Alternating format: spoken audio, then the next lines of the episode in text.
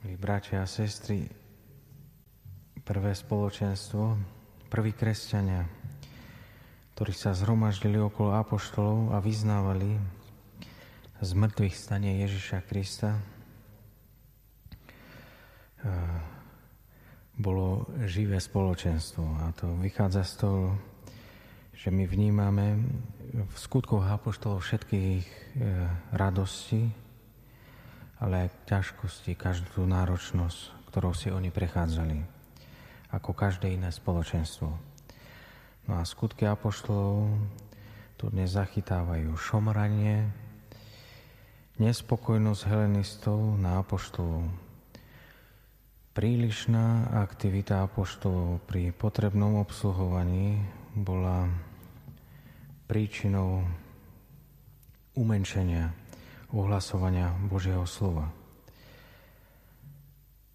Dilema v dnešných skutkoch apoštolov silno pripomína Evangelium. Spomente si o Márii a Marte, kde Marta z horúčkovitého obsluhovania si posťažuje Ježišovi na Máriu.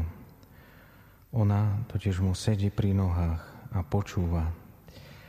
A Marta nevie, kde jej hlava stojí, od zhonu, lebo prišiel Ježiš a učeníci.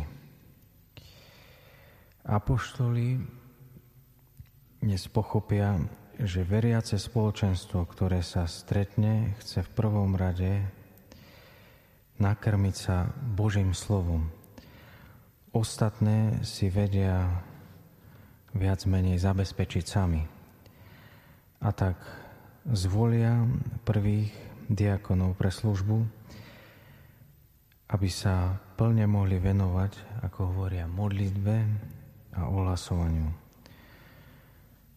Túžba veriaceho spoločenstva po Božom slove, po, po stretnutí sa s Kristom, ktoré niekedy prerastie až do vysloveného e, slova, teda šomrania, nespokojnosti, je vždy pre Božích služobníkov v konečnom dôsledku obrovskou pomocou, ale aj radosťou.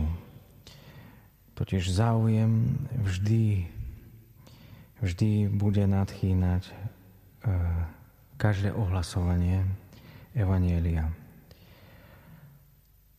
A záujem pomáha lepšie aj nastaviť fungovanie v spoločenstve. Len sa pozrite, koľko novoty ohlasovania priniesol váš záujem o Bože slovo aj tu. Pane, Ty sa pýtaš, nájde syn človeka vieru, keď príde.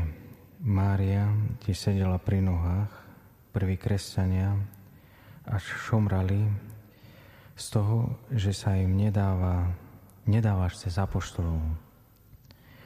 A aj my dnes